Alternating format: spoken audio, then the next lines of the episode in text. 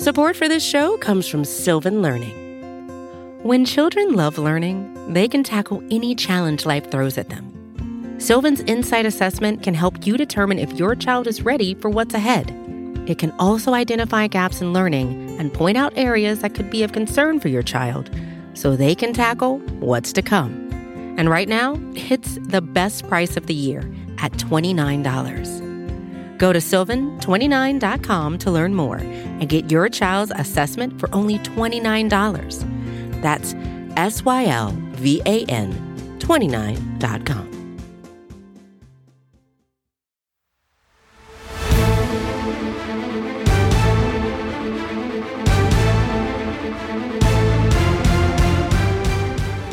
Welcome, one, welcome all. And we really do mean all. It is the newest episode on both the Blogging the Boys and Bleeding Green Nation podcast feeds. The NFC East mixtape. The NFC East is the only division that everyone cares about, certainly the only division that the NFL cares about, as we all know. I am RJ Ochoa, manager, editor in chief over at Blogging the Boys. He is Brandon Lee Gowton, manager, editor in chief, troll extraordinaire at Bleeding Green Nation. BLG, I'm super pumped about this. We've been talking about doing this for a while but we're here. Uh, I think, and you can correct me if I'm wrong, the first SB Nation show to simultaneously exist in two different universes. I'm pretty sure, at least full time. Maybe there's been you know episode here or there, but this is the most ambitious crossover event of forever. Some people are saying, RJ. So really excited to be here with you. I have a platform now to troll Cowboys fans. Love that.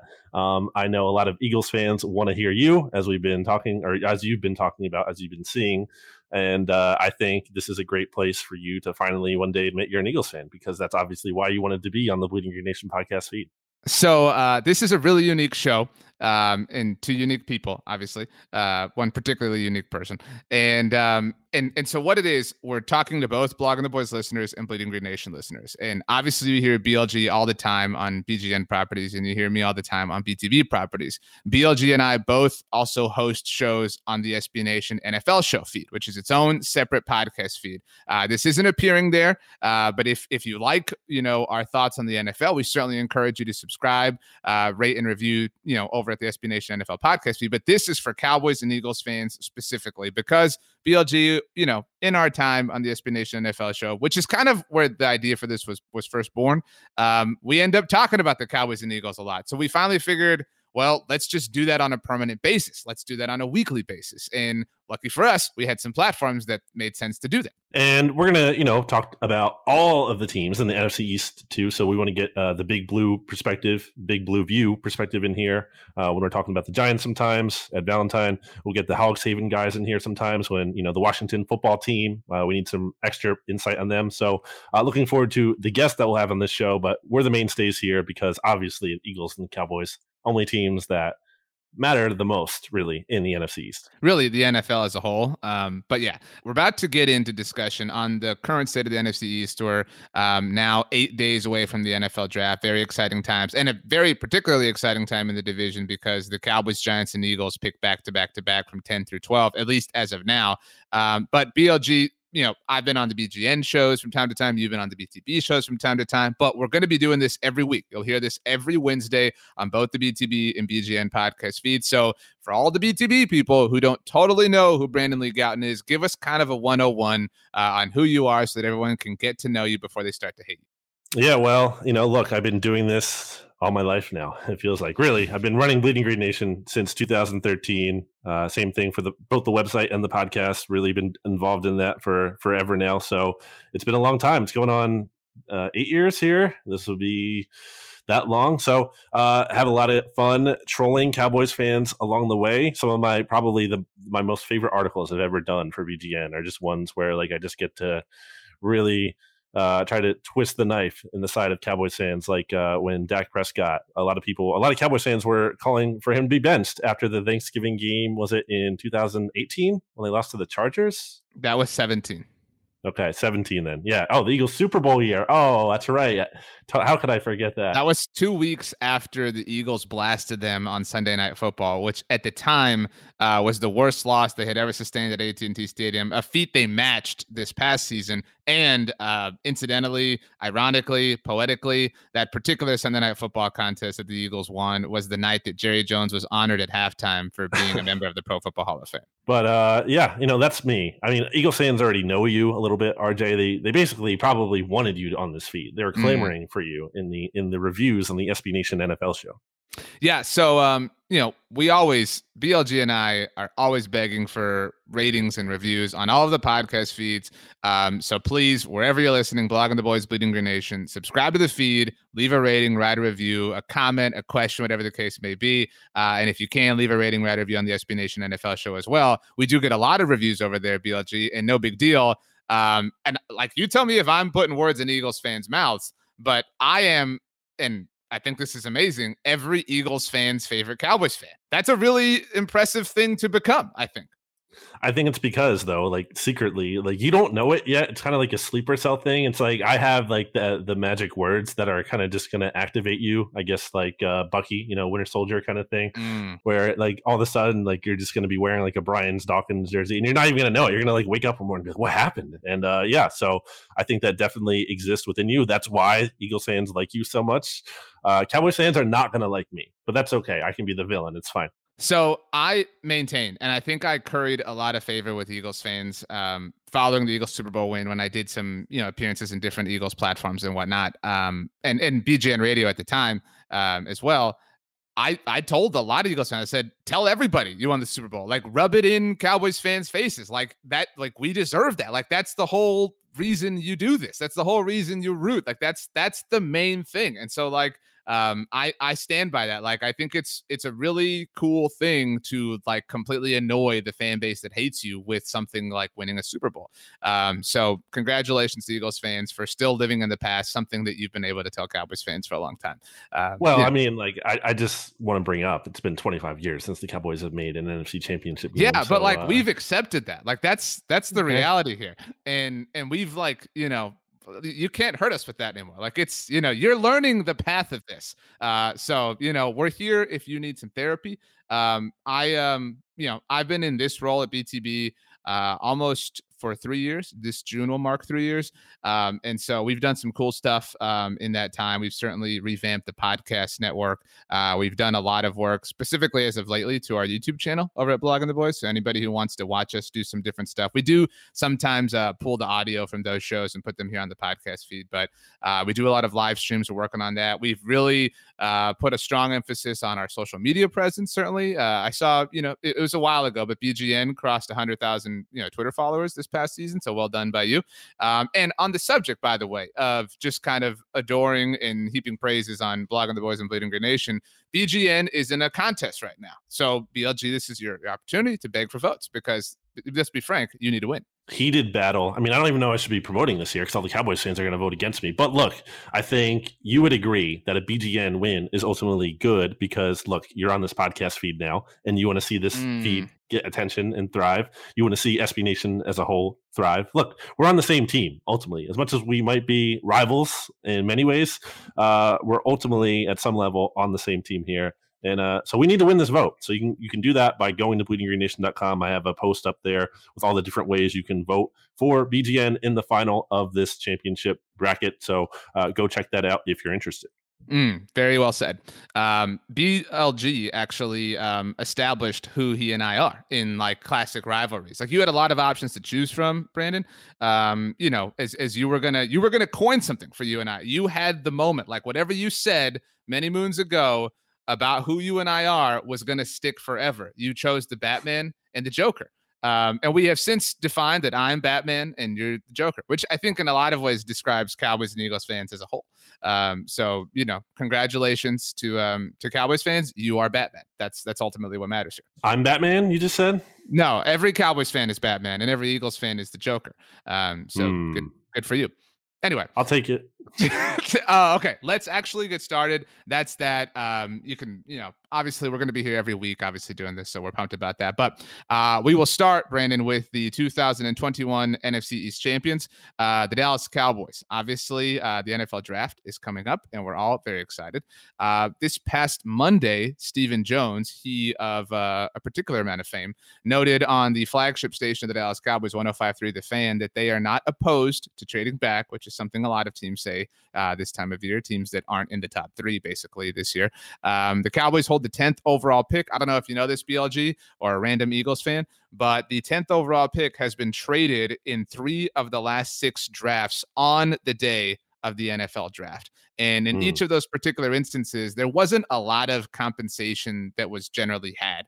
Um, last week in Mel Kiper's mock draft, he had the Cowboys moving back from 10 to 15 uh, with the New England Patriots, and he had them picking up New England's 2022 first round pick. And that just isn't going to happen. The only time in these three hypotheticals, well, they're not hypotheticals, they actually happen, uh, that somebody got a future first round pick was in 2017 when the Buffalo Bills moved all the way back to 27 with the Kansas City Chiefs. The Chiefs end up take, ended up taking Patrick Mahomes, so there's you know there's an L in that capacity. Uh, but I mean, a, a, drop from 10 to 17 necessitates certainly um, you know a future first round pick, but in 2018, the then Oakland Raiders moved back to 15. So, kind of like Dallas would be moving with, say, New England this year. Uh, with Arizona, they jumped up to get Josh Rosen. No first round pick involved there. In 2019, the Denver Broncos moved back from 10 to 20 with the Pittsburgh Steelers. That's where the Bears sit this year. So maybe, uh, maybe they're not totally sold on Andy Dalton.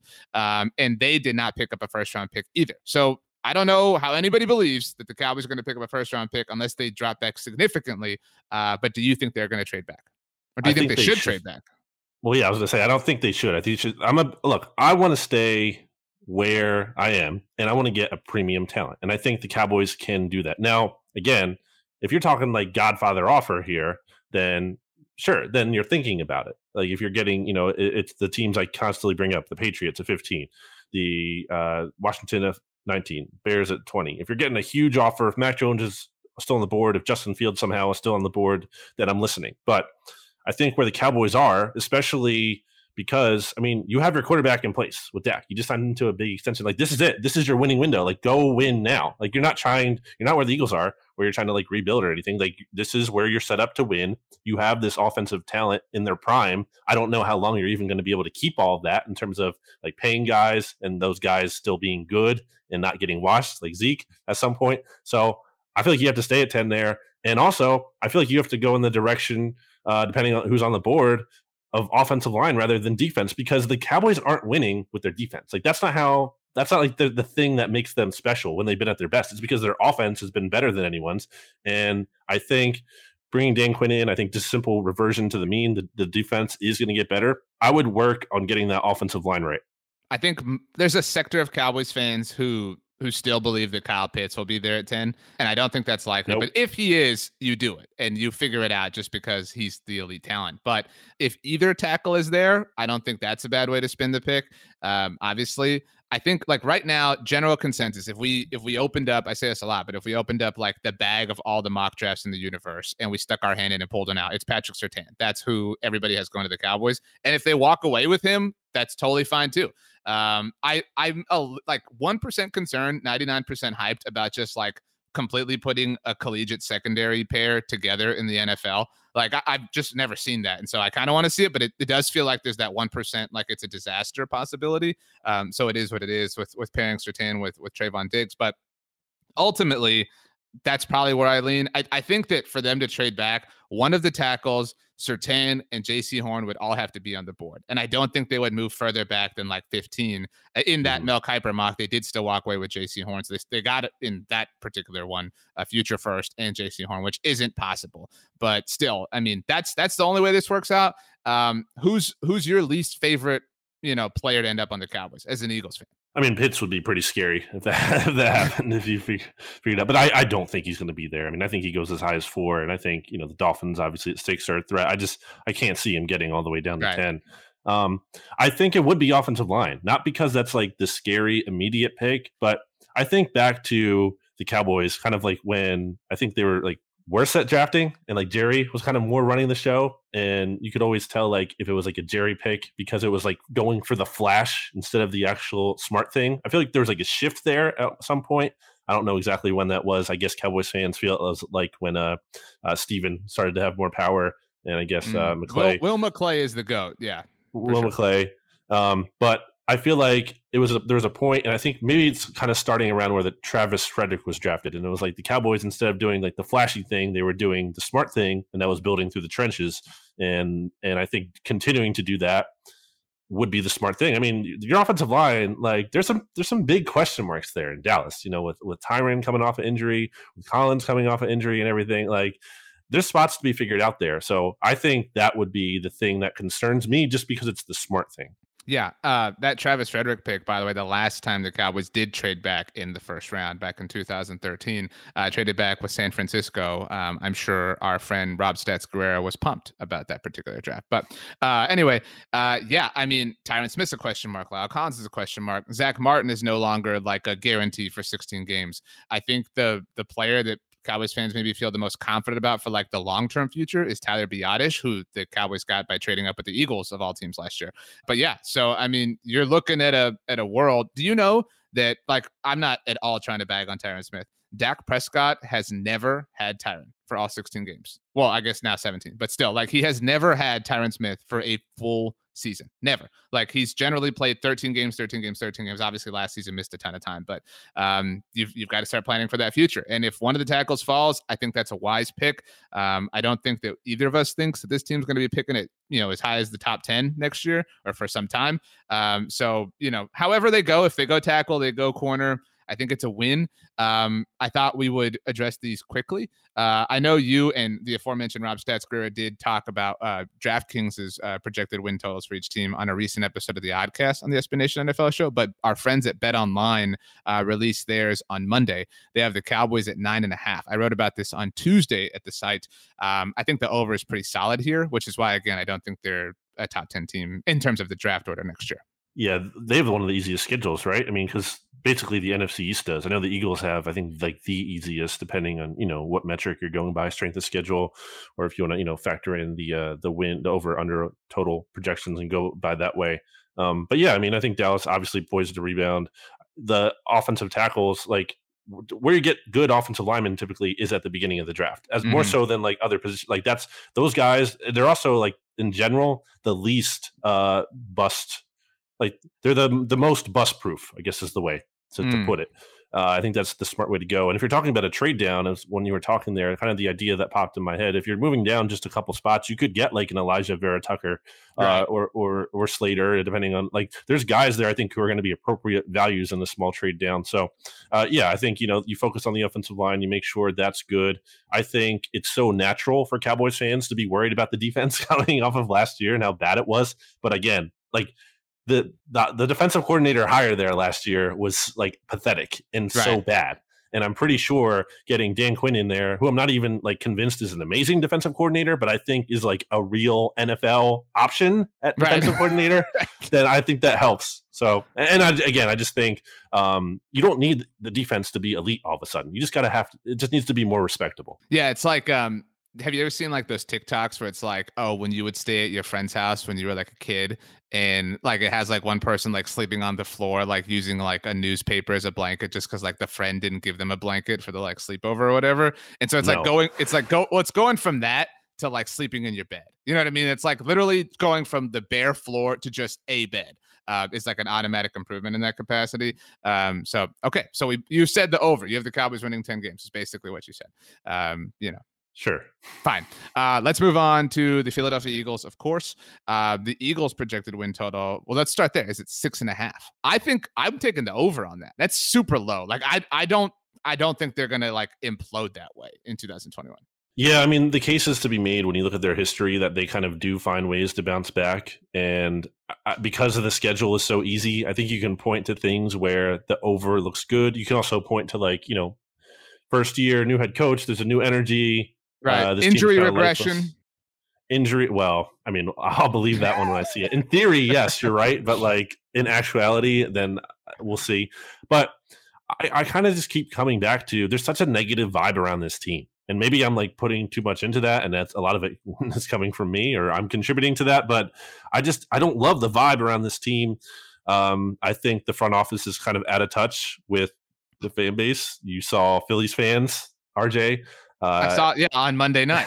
on Monday night chanting "Fire Howie." I, I don't think the team like necessarily like realizes you know just how angry everyone is. So, I mean, if this team gets off to a slow start, the Linc is just going to be like wild, insane, uh, coming off of you know a year where fans weren't really allowed to go to games, or at least not in full force. So, uh, I the, the biggest thing I guess it comes down to me is I think Jalen Hurts, who I have hopes for. I'm not going to write the. I'm not saying like I'm down on him, but to me there exists a very real possibility he is like one of the very worst starting quarterbacks in the NFL last year. I mean, people like want to say, oh that that's not going to happen. Like Jimmy Kempski, uh, my my partner in crime on BGN Radio, uh, was like, no, that's not going to happen. Well, like that happened to Carson Wentz last year. Carson Wentz, in theory, is better than like Jalen Hurts, you know, on the whole. Not last year, but on the whole. So I think Hurts's floor is what scares me there, and I think they could can be. I think they could be one of the very worst teams in the NFL if that scenario emerges. It's possible, and I, I certainly uh, see like it's it's no longer fun to troll BLG because he's so defeated. I know. I mean, he he truly is like the Eeyore of uh, of Eagles media at this point. Um, and and that's okay. Like you reached that point where they've just beaten you down. Um, but I mean, which which only like kind of like scratches the surface on what like Carson Wentz much, must have experienced as like a person. You know what I mean? Like sure. just uh, uh like complete and total exhaustion. But um, still, dude, like so they'll win three games in the NFC East, right? Like they'll sweep the Giants. What's your ridiculous stat about like how many times have the Giants beaten the Eagles in the last like hundred years or whatever? They've only won like once in the last like 10 years, right? Something ridiculous like that. I lost track of it because the Eagles lost to the Giants last year uh, right, after right. the bye. And I just like gave up on the stat because I just didn't care about it anymore. But um, generally but was, speaking, they don't lose to the Giants. Yeah, it was like four uh, they were like like twenty one and four or something. It was crazy. You know, they they they rarely lose to the Giants. Correct. Okay, so they'll sweep the Giants. Let's say they split with Washington, which is that's they're such a wild card team. Um, they get Detroit with Jared Goff. Okay, cool. Uh, they get Atlanta, which is that could go either way. I think if any team experiences the like first year Nas uh, head coach boost, it's Atlanta. Kind of like at least I thought the Cowboys would last year with Mike McCarthy before everything broke. Um, the Philly, uh, the Eagles get San Francisco, which could go again. I don't know how we're now talking about stats so much, but like stats thinks the Niners are winning the Super Bowl. I think they could be a complete disaster. Um, so you get that. Their um, their AFC East team they're playing is the Jets. I mean, mm. so like I like you could very how many rookie quarterbacks this team going to play? I mean, you know, you could very easily get to six, seven wins. That's I, I don't think the over is inconceivable here. Um, but a lot of that depends on who they take in the first round. Obviously, uh, there are reports BLG that the Dolphins are reportedly taking calls about trading out of pick number six, which they acquired from the Eagles. Can you refresh us on what the Eagles got from Miami to move back from six to twelve? Yeah, so you know they made the big move. Uh, what like late March here? They so originally, obviously, you know it started with the uh, trade with the Dolphins moving down from number three to the 49ers going up from twelve, right? And then quickly after that, it was the Eagles who kind of got in there to almost make it a three way trade where the Eagles move down to twelve. Uh, they pick up so the the 49ers uh, 2021 fourth round pick which basically they so let me simplify this. They moved up 36 spots on day three and also got the Dolphins 2022 first round pick. So next year's first round pick, uh, which okay. I think is a wide range of outcomes. sure. So all that being said, if Miami picks up more for pick number six somehow, yeah. some way, than Philly did, what is what is that how like what is that even egg on Howie Roseman's face? Like, because if I was you, I would already be panicked that they're taking calls because the possibility now exists. Yeah, I mean that's a huge that's a huge concern. I back when the trade happened, one of the biggest criticisms of the move was why now? Like why sure. like not to say there's no sense in it, but that was like one of the biggest like things that could go wrong with that trade is like you don't know and that can work both ways by the way it could be like you made this deal now and that was maximum value but it also could be like you made this deal now and all of a sudden now with more information kind of being gathered and, and teams kind of crystallizing their plans more uh, it could be a situation where you have one of those teams I mentioned earlier who could move up from, you know, 15, 19, or 20 all the way up to six and like give you this Godfather offer. And it could be more than, you know, significantly more than what the Eagles got to move down. Look, I think the Eagles, the value they got and moving down was fine. So I think it's going to be like, I think it's going to be hard for that deal to kind of like totally pale in comparison, make it look like a joke. But still, if it's like significantly less of a deal, then yeah, it doesn't look good. I think I think where it truly backfires is so the the 2022 first round pick that Philly picked up is Miami's, right? Because they they own San Francisco's by virtue of the original trade, the one that was like five minutes before. Um, so where I think it, it will look stupid and where like every BGN person will be pissed is say Miami picks up New England's 2022 first round pick or Chicago's or Washington's or whatever, and that pick is higher or a top five pick or whatever than Miami's. Because also, like theoretically, whatever capital Miami gains in an effort to move, you know, back in this particular hypothetical hinders what is the first round pick that the Eagles own that, that belongs to Miami. You know, it's like if it makes them better this year, you know, that hurts the Eagles first round pick that they own that's Miami's. And so um that I, and like we talk so much about this quarterbacks are going one, two, three. The quarterback could go fourth overall, whether to Atlanta or somebody else. I don't think we talked about this on Monday Football Monday on this page NFL show. I don't think Atlanta's taking the quarterback, but maybe somebody else will. So like, and if somebody else does, now the fifth quarterback is there. Cincinnati's not moving because they, if anybody needs a tackle, it's Cincinnati. And so now you're there. You're the team that can truly like swing everything. And maybe Miami knew that. Like maybe Miami really knew that Atlanta was going to jump out or take a quarterback themselves and knew that they held the true or that that six was the true pivot point in that sense. Yeah, and that's where it would look bad. that's what happened. I I thinking about it like I don't know that necessarily the Eagles made a bad decision in betting. Like, because if you're going to get a team's, you know, first round pick the next year, you're obviously kind of betting on them being bad to some extent, and not to the point of, you know, they're probably going to be picking number one overall because that kind of team isn't going to be giving up their pick. And I think it's reasonable to say the Dolphins were, you know, a team of those group that you mentioned, like the Patriots or Washington. Like, I don't think any of those teams are totally going to bottom out just because you know Washington's strong defense, Bears strong defense, um, and me- mediocre enough quarterback, the Red Rifle, Andy Dalton to probably you know win a couple games. Um, and then the Patriots, obviously, I know you're high on them. I'm not as as high on them, but I, I think the the volatility of Tua is something like that's mm. reasonable to bet on because there's a chance like he's just not good at all, man. And then now they have Jacoby Brissett, Brissett there, so that will, I, I think, in theory, raise their floor again from being like the worst team kind of bad or even really top five kind of bad. But I think it can like drop them like top 10 ish, maybe top 12 ish kind of bad. So I think it's a reasonable bet to make on the team. But I get what you're saying in terms of like, yeah, that could be the pivot point. I, I find it hard to believe like that Howie would misread it that poorly because like that's not what he's bad at. Like he's right. not bad at like he's not like a total doofus like who doesn't know what's going on and like he's good at understanding value. He's good at having like a pulse on the league. He has relationships. That's the that's the stuff he's good at. Not good at when it comes to kind of managing relationship in his own building, which is why you're seeing this article about dysfunction within the Eagles and also obviously just not good when it comes to the draft and not just like be not just like he's had bad luck because no one's like really good at the draft in theory because there's a lot of luck and stuff involved but they've made bad processes. There there's been bad processes that have been resulted or that have resulted in bad picks made. So uh so it would kind of surprise me if he, he totally like just mid, misread this and didn't know what was going on Howie to me seems like you know how some teachers or professors uh, let you make a cheat sheet for a test, right? And then so you have like people who like they're like scribbling the like t- like it has to be handwritten, and so like they're like getting all these like yeah, tiny little notes on it, right? And so like Howie, like you know some some students walk in and like they've just got like one sheet or whatever, and it's got like a couple little scribbles or whatever. Howie is like he walks in with like Sean McDonough's play sheet on when he was on Monday Night Football. Like it's like a poster board sized, and he's got like a whole like book written on there and different formulas and stuff like that. And then he just like completely botches the test because that's just who he is. But he's really great at prepping the sheet, and maybe that's enough for Jeff Lurie to keep him around. Like he really, maybe Jeff Lurie frames the sheets, like puts them on the wall next to the Carson Wentz fathead. I don't know, uh, but I mean.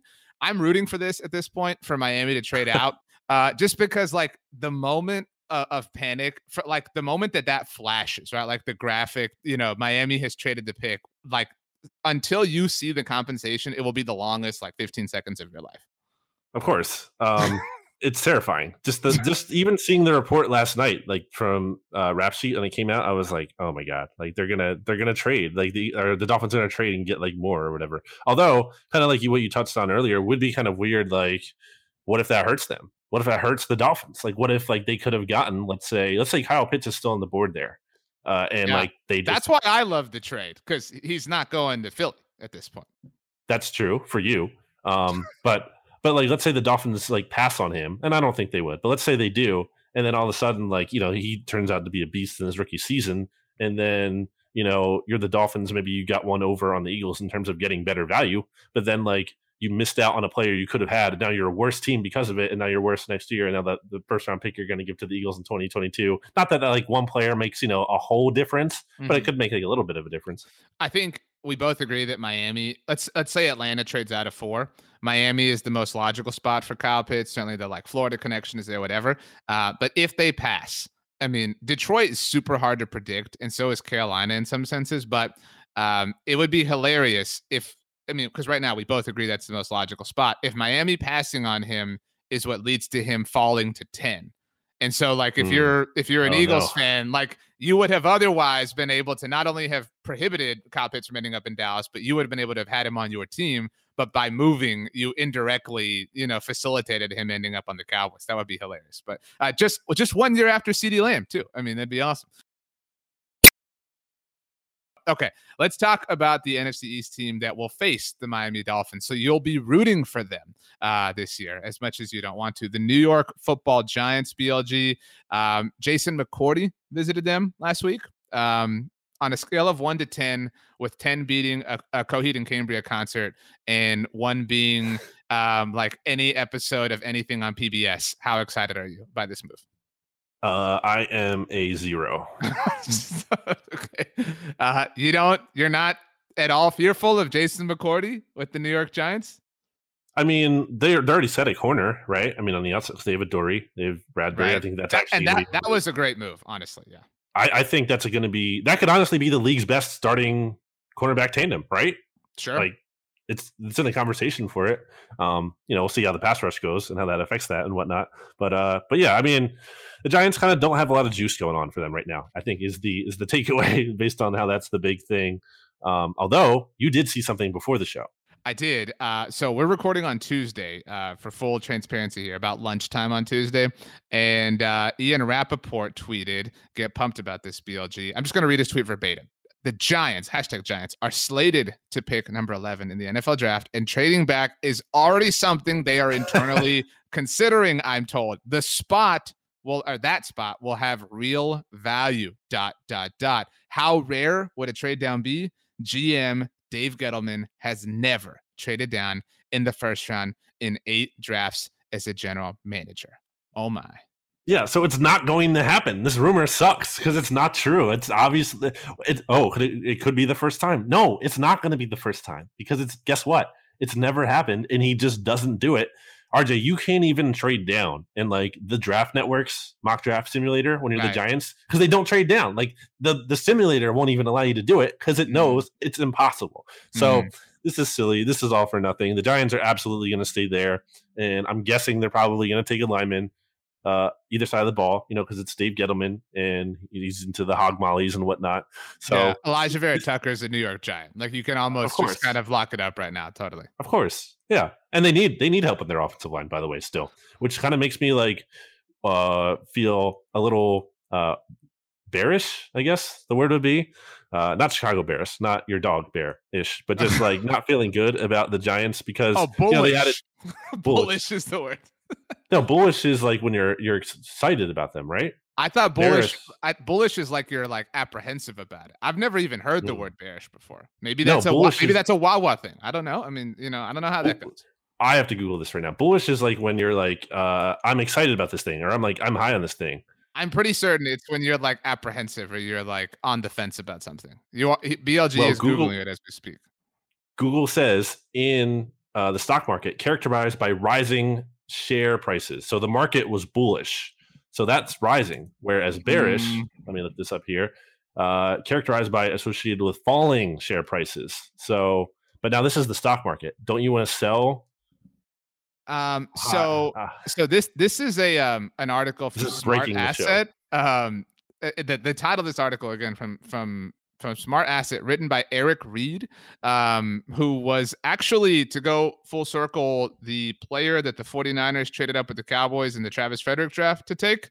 Uh, is that correct off the top of my head? 2013? Was it Eric Reed? Um, I think it was, but that was R E I D. I don't know if you want to look that up, BLG. Uh, this is R E E D. He wrote this on March 16th, 2021. So very recent. Uh, what does it mean to be bullish? A bullish investor, also known as a bull, believes that the price of one or more securities will rise. Uh, a bull market conveys a related meaning in it, blah, blah, blah. Where the term bullish came from, uh, the term bull originally referred to speculative purchases rather than general optimism about prices and trend lines. So maybe I, you know, understood the previous meaning. Uh, what does it mean to be bearish? A bearish investor, also known as a bear, is one who believes prices will go down. So honestly, we're both right here. Uh, is what I no no no. I am right here. I we're am both right. right. I, am looking. At, I'm looking at Merriam-Webster.com, RJ, and be- pessimistic is listed as a synonym for bearish. So I am bearish. Bearish. I am pessimistic about the Giants uh, when I see their offensive line, unless they get some help for it. Well, it was Eric Reid. I just double checked uh, that the 49ers traded up to take with the 18th overall pick in 2013. So everything went full circle. I agree. Um, I agree mainly that the Giants have no juice, and that stems from Daniel Jones, and who I know is your favorite quarterback to bag on. Um, cool. He took his receivers to California to work out. Imagine having to go to California instead of just going to your backyard, honestly. I mean, the I, I, just can't imagine any team that would have to deal with this. I mean, my quarterback just you know hits guys up, group text, come on over. I'll Uber eat some food. We'll be in the backyard on my awesome football field because now I'm a billionaire, whatever, and let's party. Um, I I was upset that Adoree Jackson, who by the way, friend of the SB Nation NFL show, by the way, um, ended up there. That sucked a lot.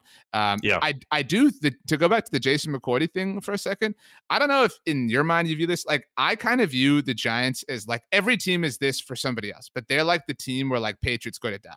You know what I mean? Like eh, like the Giants and the Titans are kind of places where like Patriots who kind of ran their course in New England go and fizzle out and just get paid and then get cut before their contract's up. Like in my mind, I think of Stevan Ridley for some reason.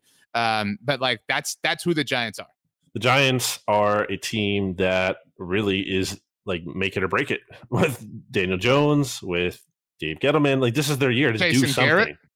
Jason Garrett. I mean, it's not their year to like win the Super Bowl, but they have to like make real meaningful progress. Probably make the playoffs, I would think, right? At the very least, like they have to. I mean, unless somehow like they won double digit games and didn't make it because all the other teams in the division were just so great, which I don't think is really like an outcome that we have to think is super realistic. Uh, but the Daniel Jones thing is interesting to me because I feel like he has talent. Like I can see uh, something with him as opposed to like Mitchell Trubisky. I never saw it. Like not once, not one time was I ever like, oh, I see something there. Like if you could just maybe fix this, like. I see something with Daniel Jones. Like when he's at his very, very best, like, oh, wow, this guy can sling it down the field. He can throw with accuracy. But the fumbles, man. The fumbles are killer. And like having gone through it with Carson Wentz, I just like it doesn't seem like it actually ever gets better. It's not sure. something that you can just be like, if you well, if you just started fumbling less, it's just always going to happen. So that's probably going to be a deal breaker. Now, maybe he could have a season where it's not as bad as it is in other seasons. So right. maybe that could happen this year, and maybe the Giants can kind of have this good run. Again, I really like what they did at corner. I like adding Kenny Golladay. I don't love the prices they added him, but I, at but I love I, I, like the talent that they added. I think they can take a step forward here this year. I, I I'm generally positive about Joe Judge. I think he's like you know the best coach they've had in some time. So uh, I feel bar. like the arrow low bar, very low bar.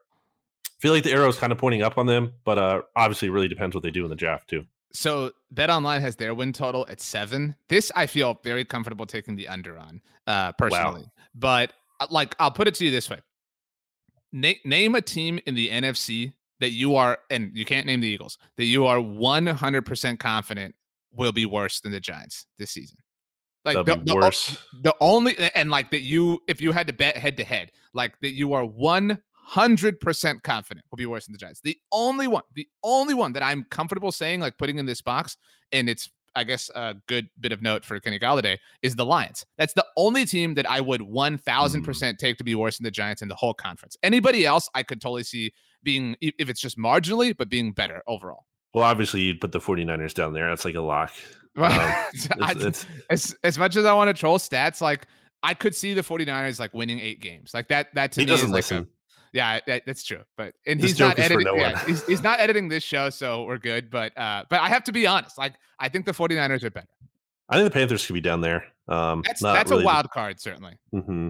I, I, that's a fair point, but I don't know. It's hard to say though. I mean, like I could see the Cardinals being down there too if Murray doesn't really just like really just sinks the Saints if like Jameis is starting and like that's just a disaster. There's disaster potential. Imagine if Daniel Jones takes the Giants to the playoffs before Kyler Murray takes the Cardinals to the playoffs.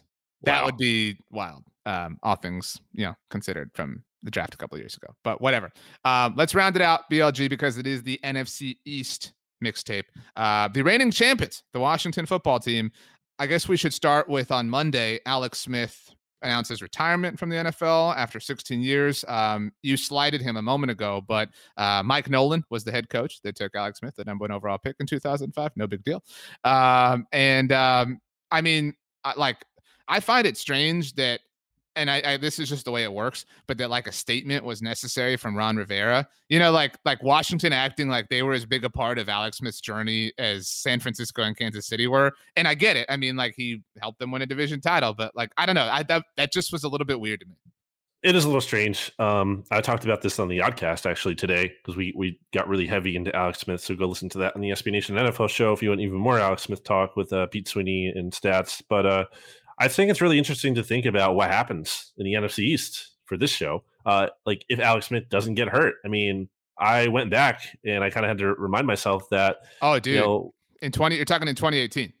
Yeah, I mean Washington. So they, are playing. They would have won that division totally. Well, yeah, they they were so they were up to, or they lost by Houston or to Houston by two points in Week 11. You know, maybe if you Alex Smith doesn't get hurt in that game, they win. But let's say they still lose. I mean, they're still six to four at that point. Then we win one more game they have like Mark Sanchez, Josh Johnson starting for them to close the season, like really bad. So yeah, I mean maybe they win the division. Cowboys could be second. That knocks the Eagles, who were the Super Bowl defending champs at the time, out of the playoffs. Like Nick Foles, the legend of him is still mm. big because he won the Super mm. Bowl, but like it's not as big. It doesn't have the like the exacerbation of of the Chicago win. Totally. Yeah, because that was that was part of the Nick Foles magic that run too. Because it was like, wow, it's happening again. It's like this might actually until the drop in New Orleans, it was like this might actually like happen. Like it's conceivable. So uh and then obviously the Carson Wentz element of all of that, like could be a little bit different. Who knows? Dwayne Haskins getting forced in Washington, like that doesn't happen. There's like a mm. lot of I think Jay Gruden could possibly still have a, a job. I don't think Jay Gruden is a bad coach. Like I just think, you know, it was a bad situation there. So there's a lot of like interesting things to think about like if he never gets hurt as bad as he does. So an interesting sort of NFC East specific hypothetical within that is so Washington finished seven and nine that year. Uh, Dallas won the division at ten and six, and they actually won it in Week sixteen. They they played that Week seventeen game. They did play it, uh, but it was meaningless because uh, Jason Garrett's yeah. a genius, uh, and they ended up winning. But they won it with nine wins. Uh, but they they really routed Washington on Thanksgiving that year. Uh, you mentioned um, Mark Sanchez and Josh Johnson. Colt McCoy started that game for Washington mm. on Thanksgiving. And so again, Dallas that they were really peaking and they won five games in a row that nobody thought they would win. They went to Atlanta, they beat New Orleans on Thursday night football. They beat Philly in the overtime game. Um, but say they lose that game, right? Like say say Alex Smith helps them win that game. I don't know. So now you're dropping Dallas from 10 and 6 to 9 and 7 at least, and you're bumping Washington from 7 and 9 to 8 and 8. And so and Washington had already beaten the Cowboys earlier that season, so they would have the tiebreaker if they right. win. And so then you're saying as long as they win one more game, maybe even that Houston game that Alex Smith gets hurt in. I mean, it's it's that it, you don't have to stretch an incredible amount to get to that point. So um, that's interesting. So okay, fine. Then maybe it is necessary for Washington to release a statement. So good for them um, that they did. But um, but Alex Smith retired. We'll see where he ends up. I know um, who said that. Oh, Andy Reid said he had dibs. I'm sure Pete mentioned that on the podcast um, on Alex Smith as a potential coach. Washington, BLG, cut Bryce Love. Whoa, watch out. How they're going to function now. I think this is a cautionary tale of the injury redshirt pick. I've not been a fan of this really ever since, especially getting burned by with this Sidney, Sidney Jones. Jones. Well, and Jaylon Smith kind of, I would say he had a moment that worked out, like a one season that worked out, and other than that, it's been a failure. Well, that's I was just going to say him because he was kind of like the argument against it for a little bit. But even when he was at his best, I would still argue it took him like what a season and a half to get to that point or, or more. His best year was the the year we just talked about, that 2018 season, which was his third year in the NFL after because they took him in 2016 but then you're like wasting some of his rookie contract. You know what I mean? Like it's just right. I don't think it's worth it. Like I think I, I think it's a nice idea in your head, and it's worth it if we're talking about you know maybe day three pick, late round pick. But like if you're talking about first or second round pick, I think you're overthinking it at that point. That's just don't do that. You're wasting a year of cheap rookie production. Like I, I just don't love that idea. I the, the guy you would have to believe in that guy to be like you know a very, very elite player. I think to even be, and even then, I just don't love the risk. So I remember Bryce Love. Everyone, no pun intended, loved him. Like coming mm-hmm. into the draft, they really liked him. And I think Washington, when they drafted him, a lot of people are like, "Oh, that's such a smart pick. They're going to stash him away." Didn't work out, and that's very sad. I'm sad for Bryce Love. I'm not trying to take joy in that, but I think there's a cautionary tale here. And you know, I think what they did take him on day three, so the risk wasn't terrible. And he's so uh, it's not like they made a, a huge mistake. But even so, I just I really caution against thinking the injury redshirt pick is like this great market inefficiency. I do think also that it's another example, and like I know we're talking about the running back position here, so context within that. Um, mm-hmm. But wa- Washington has not paid, I feel like enough. They, they've they've just continually tried to like you know win the lotto at running back uh, because they took Bryce, uh, they took Derrius Guice, which did not work mm. out for very different reasons. Totally not the same thing as Bryce Love. Um, yeah. Other like who's the best Washington running back as of late? Like Adrian Peterson. You know what I mean? Like, and and fine, like you you took a, a lotto pick and free agency of sorts, and it kind of worked out for you. But I mean, again, I'm not at all. Well, I guess I am for Washington. Sure, take one in the first round. Fine, do that. That would be awesome. But I mean, in a serious sense, you know, just find a legitimate running back. You know, spend the right day three pick on one, and the production will be there. I, I mean, but I I do I'm with you. I hope Bryce Love finds a, a spot somewhere somehow. Um, he was really fun to watch in college, and I mean, it just it sucks that that this ended up happening for him. Um, Washington BLG did not have anyone reportedly at Trey Lance's pro day. Apparently, there was like nobody there. I mm. don't know why they even did it. Um, but um, they have been mentioned as somebody who could potentially trade out from the 19th overall pick. You and I, actually, the the inspiration for the NFC's mixtape, um, to brag on us for a second, the highest downloaded episode ever in the SB Nation NFL show's history was a special episode of what we called Friday Football Friday, the Friday after Thanksgiving.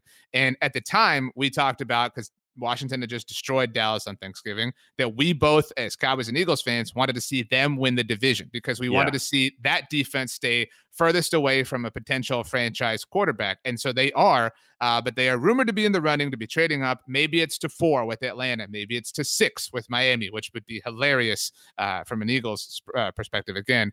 Um, but uh, do you think they trade up?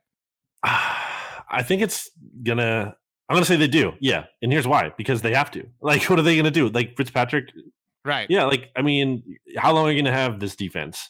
And like, how long are you gonna wait as a new head coach? Like, so what do they do this year if they don't get a quarterback? You know, they they run it with Ryan Fitzpatrick. He's probably up and down. They finish, let's say, I don't know, like nine and eight. and to do the math there, uh, ten and seven, whatever. And then what? Like, then what from there? You know, resign Patrick Fitzpatrick again? I don't know, probably not. So like I feel like they have to do something at quarterback if it's not round one. And what do we just talk about on the Monday Football Monday show, RJ? Doesn't make sense to take quarterback on day two in general. Like that, like either love the guy, you're so like convinced you have to have him, or you don't. You just feel like kind of whatever about him. Um, so I feel like they're gonna have to do quarterback at some point why not make an aggressive move now? You know, obviously, if they're getting outbid and if the right guy isn't available, and that's tough because you know we're seeing probably quarterbacks go one, two, three. So at best, they're realistically trading up for guy number four. Um, but I think Trey Lance probably makes the most sense for them, right? Like in their time frame because he's really young.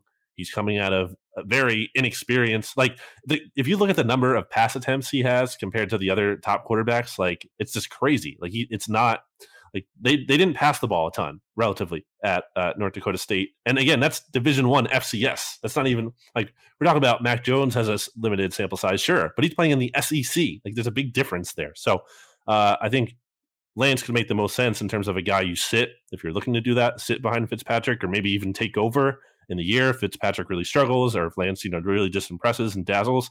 I mean, he he he could be the guy who's worth it to trade up for. I think my worst fear is that Mac Jones goes to San Francisco, um, which would suck. It'd be hilarious in one sense, but and that Justin Fields falls. That would be the the terror, and especially like yeah. some some mocks have him go like fall into like nine where Denver is. Um, if he's fallen that low and the price is is even lower for Washington to trade up, I mean, because again, like the the most criminal thing to waste, and certainly every Cowboys fan can vouch for this in the NFL is a cheap, you know, quarterback, right? A, a, rookie contract quarterback, especially like a fourth round, you know, whatever. Um, and so, but the second most criminal thing to waste is a cheap elite pass rusher, which is what Washington has now in Chase Young. And so, like the clock is ticking on on when they're going to have to pay him because that that more, we're going to blink and we're going to be at that point. And so, yeah, like, and uh, if if there is anything in the NFL that is not sustainable year to year, it's like solid defensive production, right? Like how how often every year does the like previous defense, you know, ballers or, or, like overall units like regress. That's just the way it works. It's the hardest thing to sustain. And so, yeah, like I think we both agree that Washington's defense should be at the very least solid this coming year. But I mean, that's not sustainable even now, let alone into 2022. Like, you know, you have the time is now. So I really hope they don't. I hope they just sit and they take whoever. And, you know, I hope they reach. We, we talked on Monday Football Monday. Maybe some team's going to take Kellen Mond. Take Kellen Mond at 19. You know what I mean? Whatever. Uh, but I mean, they're they could swing this whole division the most, I think, with what they decide to do, just because of the overall talent on their roster. Yeah, that's a good point. Um, my biggest fear before they signed Fitzpatrick was they were going to trade for Watson. Like I was just like, it's over. Right. The division's over. The division is over. That I'm sorry, like yeah. Cowboys fans. You think you can like if they get? I mean, obviously, you know, this is way before you know anything. What's going on with Deshaun now happened. Let's putting that aside. Like if they got him and he was able to play, it wasn't suspended. Obviously, like that would just be a nightmare. like that would be terrible because I think like you know, obviously, you're talking about like top five kind of quarterback with a top five, top one potentially defense, and that's just a very very scary combo. So thankfully looks like that's not going to happen. Um, uh, in, they're going in a different direction uh, even before the Watson stuff came out. But uh, yeah, they're they're really an interesting team to think about, just because like you like I, I like the roster a lot, and it's really just comes down to figuring out the quarterback situation. And right now, it feels like like we're in a spot where they're not there, so we're almost like unthreatened by them ultimately, like in the in the greater scheme of things. But if they find that move, it's like oh man, not good. I know. Um, Bet Online's win total projection for them eight and a half. Over under. I'm gonna say over. I like Fitzpatrick. I am a fan. I think he just pairing with that strong, de- like that defense is a great pairing for him because Fitzpatrick's up and down. He's going to throw picks. It's going to happen, but he's also going to be aggressive and make some big plays. And I think the defense is going to make big plays of their own to kind of mitigate the turnovers he makes. That's fair. I think it's so hard I, I realize this is bold, but it's so hard to replicate the formula of elite defense and like manageable quarterback. I I do think, uh, and this is I guess uh, geographically topical. He could be like the Trent Dilfer to this elite defense. You know, like what what Trent Dilfer was to the 2000 Ravens. He really could be that.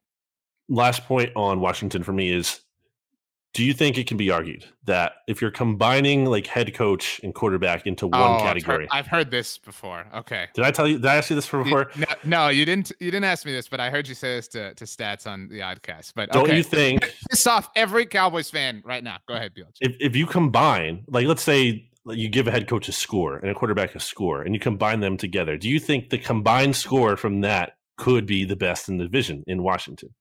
No because I think you're underselling Mike McCarthy. Like, I, and I, I don't say that like as like standing Mike McCarthy, but I mean, Ron, what, what, what is the last like elite coaching job that Ron Rivera has done? And like, I, and like, I don't look, personal accomplishments aside, because what Ron Rivera yeah, did yeah, as, yeah. as, a human course. being last year is incredibly impressive. Um, right. And and he navigated a lot as a as a head coach that like most teams don't ever have to navigate with the with the name change and, and all sorts of stuff happening and, and even like overseeing the Alex Smith thing last year, whatever. Um, but I mean, like he was not a great coach down the stretch in Carolina, it, which is why he was fired. He he he merely was the the tallest person in the NFC East last year, which was not a difficult thing to be.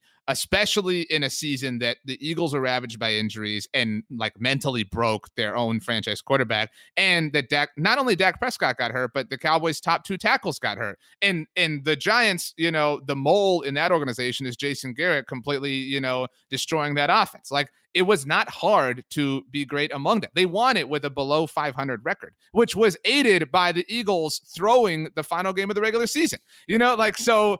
I again, I'm not trying to say he's like a bottom five coach or anything in the NFL.